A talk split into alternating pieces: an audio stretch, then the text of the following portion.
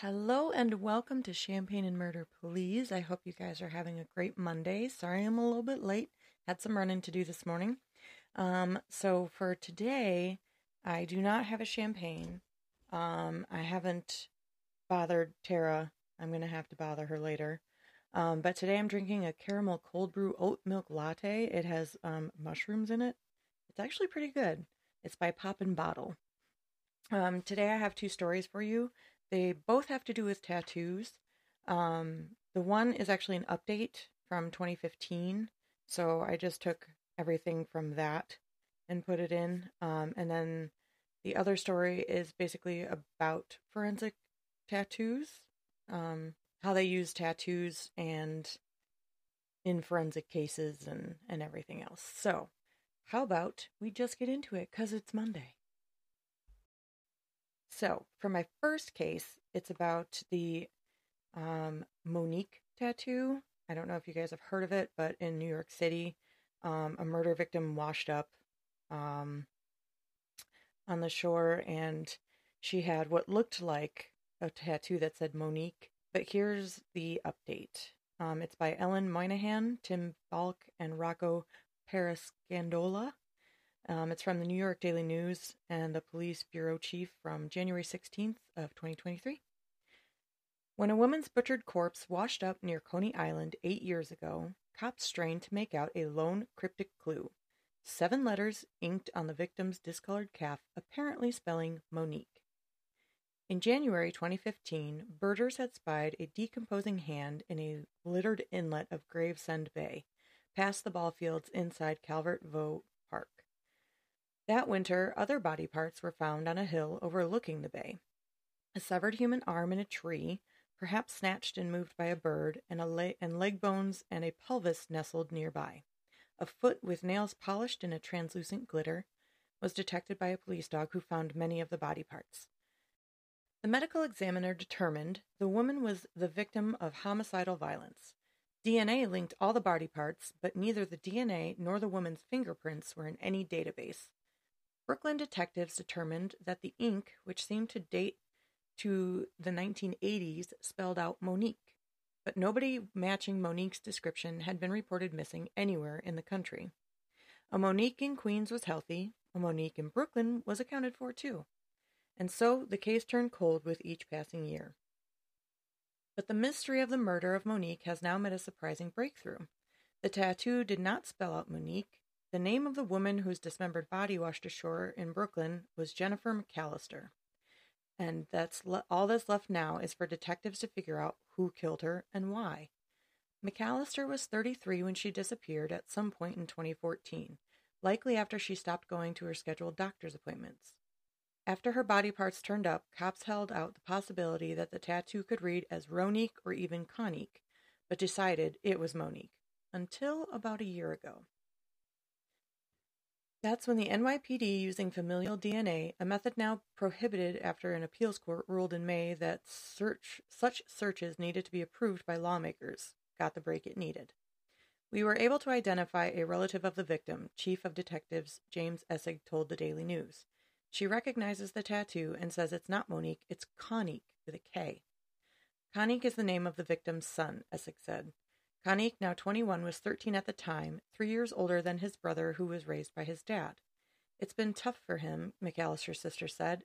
It felt like his mother just abandoned him. The sister, who is in fact named Monique, said the family was frustrated by attempts to report McAllister missing, with the police telling them they couldn't immediately file a missing persons report because McAllister was an adult and not mentally ill. Detectives chased a number of theories throughout the years. An IUD was found in her pelvis and she had a broken rib that was healing. She also had a pelvic artery stent, most likely implanted to prevent a DVT or a deep vein thrombosis. The devices, however, don't have serial numbers on them, and a police check with the area hospitals was fruitless. There was even a theory that her body was dumped in the water by an out of state trucker who may have slept in his vehicle after parking on a service road off the Belt Parkway. But it turns out McAllister lived a little more than a mile away at an apartment in the Marlborough houses in Gravesend. The sister, Monique Bailey, 42, said she and her family have no idea who killed McAllister, who she described as a doting mom. She was just with her son all the time, Bailey said. She was a very loving and happy person. Bailey said an Ancestry.com profile helped police identify her sister. Someone contacted my aunt and gave her a number to call, Bailey said.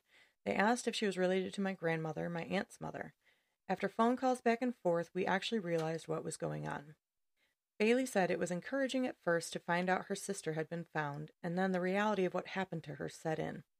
I mean, at that point, we didn't know the details, so we were just excited, she remembered. But once we found out the details, we were devastated. Essig said the goal now is to arrest the killer and send him to prison. The murder, he said, likely happened shortly after McAllister stopped showing up for her regular doctor's appointments. Who killed her would be speculation at this point, he said, but anybody who knows her or knows the circumstances of her disappearance, please give us a call. There is a $12,500 reward with tipsters asked to call Crime Stoppers at 800 577 TIPS. And that is the update on the Monique Conique tattoo victim.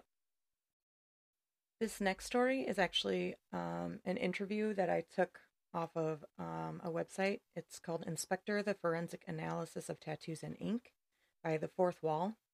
And you can purchase the Forensic and Analysis of Tattoos and Tattoo Ink anywhere you can find books. And you can follow Forensic Tattoo on Instagram for your daily dose of death.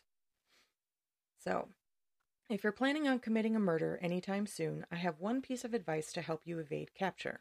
Don't get tattoos to commemorate the crime. This might seem insultingly obvious, however, there is a steady stream of news stories featuring culprits seeking to have their tattooed mementos excluded as ex- evidence. The great thing about tattoos is that a simple visual examination can provide a wealth of information in a very short time frame. We can evaluate location, design, colors, and any other physical feature right away, whether it's for the identification of remains or the identification of a suspect caught on film. One very interesting case is of a man who had tattooed a shooting scene on him. The individual's tattoos were photographed during an unrelated re- arrest, and a detective recognized the tattoo designs as corresponding to a homicide scene. This case certainly is not your average crime scene investigation or evidence analysis, but it shows how tattoos can provide clues even in the most obscure ways. If a body is found at a crime scene, a death investigator is called. Their job is to apply forensic techniques to evaluate the circumstance of the death and to assist the pathologist with the autopsy. Death for most is a very sensitive topic. I always had a very clinical approach to the deceased, as if the body were a biological specimen with a story to tell, says Michelle Miranda. While working as a death investigator for the Rockland County Medical Examiner, Michelle Miranda had two specific cases that brought to her attention the death of scholarly information regarding the forensic analysis of tattoos and tattoo inks. A body found burning in a park made traditional identification methods such as facial features and fingerprints unsuitable. It was a tattoo that eventually led to a positive identification. The other investigation was a criminal case in which evaluation of the evidence presented questions as to whether or not a tattoo machine stained with tattoo ink had been used to make a hole in a garment where an apparent ink residue was left behind. This led her to become interested in the pivotal role tattoos can play in forensic science. Now an associate professor teaching an array of criminal justice related classes, Professor Michelle D. Miranda recently published Forensic Analysis of Tattoos and Ink, a pioneering book that attempts to fill the void of literature detailing the chemistry and analysis of tattoo inks and various ways tattoos can assist with, inc- with criminal investigations. Professor Miranda offers her time to explain the multifarious roles her tattoos and tattoo inks can take in forensic investigations. How do you develop a clinical approach to the deceased, and do you have any memorable grim moments? She was asked. It was probably because I was a science major in college and we had to take anatomy courses and dissect various types of remains. Many of the people I have worked with and have the ability to disengage and think that way. Although I have seen a quote unquote seasoned individual express emotions with certain cases, say, for example, a child, and it can take an emotional toll on individuals that have been in the field for long periods of time. Generally speaking, I prefer to remove emotions in order to approach investigations in an objective manner. I have seen and smelled some interesting cases. I can't think of any that really tested my convictions or career choice, but some really make you think about the nature of man. And then she was asked, It makes you think about the nature of man? And she answered, Well, it is readily apparent that people can do really horrible things to each other. Even the average civilian, not in the field of law enforcement or forensic investigations, can watch or read the news and have an idea of the terrible things people do to one another. But news reports can be very different from actually being at the scene, or in some cases, just viewing the evidence and crime scene photos. The general public does not see a lot of what really takes place. Even museum exhibits and photos shown in a courtroom can be toned down. Cases with children being harmed, tortured, and or killed really make you think about what people are capable of. There was the case of, I'm going to say this name wrong, Nixzmary Brown, which occurred while I was at the crime lab. I remember the chair she was often tied to while tortured coming to the crime lab. Such a simple object that became a symbol of violent abuse. The chair was submitted for trace evidence analysis and biological fluid analysis. Another aspect that the general public may not think about often is what man can actually do to himself, i.e., suicide, drug overdoses, alcohol abuse, vehicle collisions from DWIs, texting while driving, or road rage. And people just forgotten and left to die because they couldn't take care of themselves or they were sick. Some cases I've seen include a suicide in which a man killed himself in a motel, organizing his belongings and even placing his ID in Ziploc bags so that the blood from the gunshot wound would not get all over them. A man on a motorcycle completely severed in half after driving erratically and being ejected from his motorcycle. Each half of his body was located at different points on the side of the road, and his motorcycle kept traveling down the highway for a distance due to the speed. A teenage boy that left a suicide note blaming his mother for his suicide. This was tough on the investigator. Do you show the note to the family? A man so affected by alcohol that he was completely yellow and every drawer, his closet, and under his bed was filled with empty bottles of vodka, which he was hiding from his family. Two people that attempted suicide by jumping off a bridge together. One survived, the other did not. Murder suicide of wife and husband by husband. Poisoning of a woman by her soon to be ex husband. I've also gotten to see some interesting tattoos that were quite memorable, like a man that had, quote, 25C and a slot tattooed on his penis, or a very obese man with a tattoo of a cherry pie and I love pie around it. That's heavy. Can you tell us about your book, Forensic Analysis of Tattoos and Inks? The book covers the historical evolution of tattooing and tattoo inks, including the evolution of tattoo ink chemistry.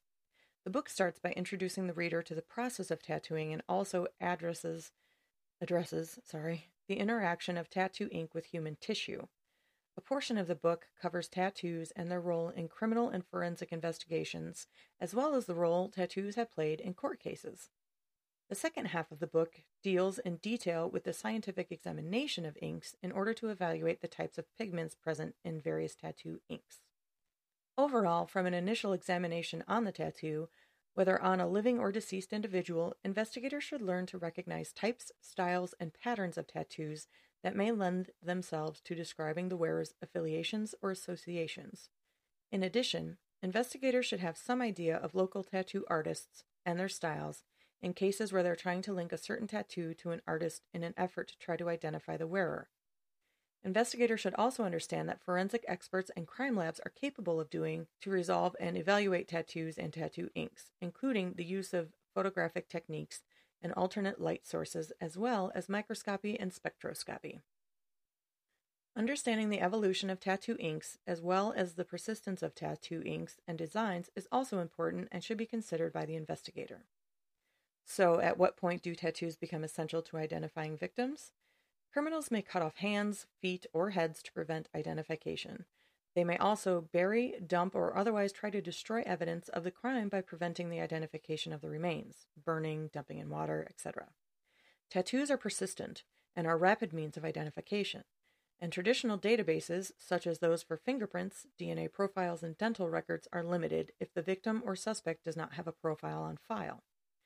These methods may not provide any information, but an individual's tattoos are often displayed and viewed by many, whether by family members, friends, coworkers, and of course, the tattoo artist themselves. Tattoos on living individuals can also prove useful, as tattoos serve as an integral part of eyewitness reports or may be recorded by photography or videography during the commission of a crime.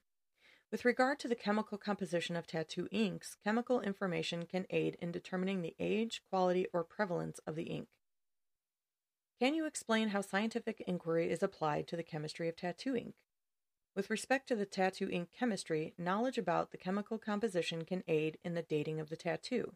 Since tattoo inks have varied their composition over time, in the book I trace the evolution of tattoo ink composition and its change from ancient times, where inks were largely, largely limited to carbon based black colors, to the introduction of ink in colors, which contained inorganic pigments containing iron, chromium, zinc, mercury, etc., to present day inks, which contain organic pigments. What this could be able to do is to provide information regarding the age of the individual with the tattoo, which could be a tool for identifying the individual themselves. The classes of pigments include carbon based, think ancient tribal inks, natural, which are minerals or inorganic, and synth- synthetic, which are organic. The tattoos from the mid to late 1900s have a high concentration of heavy metals. These would be part of the natural minerals class. In the 20th and into the 21st century, we transitioned to the synthetic organic, which is what we use today. Think about when you have seen a tattoo in an old timer. Usually these appear blurry. The colors are mostly black, which appears blue, green, and red. These are characteristics of those tattoos of the late 1900s. Most people with knowledge of tattoos can tell the difference between those tattoos. Think old serviceman tattoos made popular by Sailor Jerry, tattoo artists in the Bowery in New York, George Burchett, etc. And the tattoos of today, which have finer lines, more colors, and brighter colors. So let's say we find human remains. Information about the inks as well as the design can help provide an age to the tattoo and thus an age to the wearer. This can lead to identification. And how can the optics of a tattoo lead to a positive identification? If a tattoo has enough characteristics and can be traced to one particular individual, then that can provide the information to guide an investigation, specifically in the search for the perpetrator. For example, in the Bronx, teens stumbled upon the body of a female dumped in the woods. It was photographs of her tattoo that identified her. This investigatory information led to her husband and information concerning the timeline of filing for divorce, the application of a restraining order, a history of, of abuse, and ultimately the disappearance of the victim. The tattoo is simply an ankle tattoo of a starburst. This case demonstrates the power of even a small, simple tattoo to lend itself to a rapid identification and location of a suspect. Could you provide several case examples where forensic analysis of tattoos has led to identification? From victim identification, like the case I mentioned earlier, to a crime scene tattooed on the suspect's chest, tattoos are a wealth of information. Some other cases I refer to in the book as well as during lectures are a case in New York City where a man claimed to have been assaulted by a police officer, asserting that the officer used his retractable baton to perforate the man's underwear and penetrate his rectum. Microscopic examination of the damaged fibers at the periphery of the hole in the man's underwear disclosed the presence of a dark staining. Subsequent isolation and spectroscopic, spectroscopic analysis of the stained regions established the presence of organic compounds that are found in tattoo ink. Then there was a case evaluating the tattoos of former American football player Aaron Hernandez. Here, lawyers believe the tattoos placed on the athlete during his travels have corresponded to murders he was suspected of being involved in. The lawyers wanted to locate the artist and have Many may have tattooed him in an effort to determine where he was located during certain time periods. More recently, individuals that do not traditionally get tattooed due to religious or moral beliefs are opting for tattoos to aid in their identification should they become a victim of terrorism or a war crime. This is interesting considering these individuals have to make a choice like this in the wake of widespread fears of terrorism. And then there's the abundance of unsolved cases in which the tattoo is the primary evidence presented to the public in an effort to identify the individual. So, judging by the importance of tattoos, when they appear in criminal investigations, how come nothing like this has ever been written before, and what procedures were investigators fo- following prior to your book? She says, I don't know. If I were to guess, I would say that since the identification and investigation is often the duty of law enforcement or police, scientific experts in the field of forensic science have not weighed in very much. I'm not sure if there were any standard procedures. Typically, a photograph is taken and disseminated to the public in the hopes that someone recognizes the, the design and can put a name to the tattoo. As for analysis of tattoo inks, whether from the bottle or human tissue, it just doesn't seem to have played a significant role in forensic investigations. I am hoping the book will provide awareness and the capabilities of tattoos as well as the inks and thus play a greater role in forensic investigations and identification. So, I have a feeling that tattoos are going to play a bigger part in investigations after that book gets read. So, yeah, that was pretty interesting. I thought you guys might like it.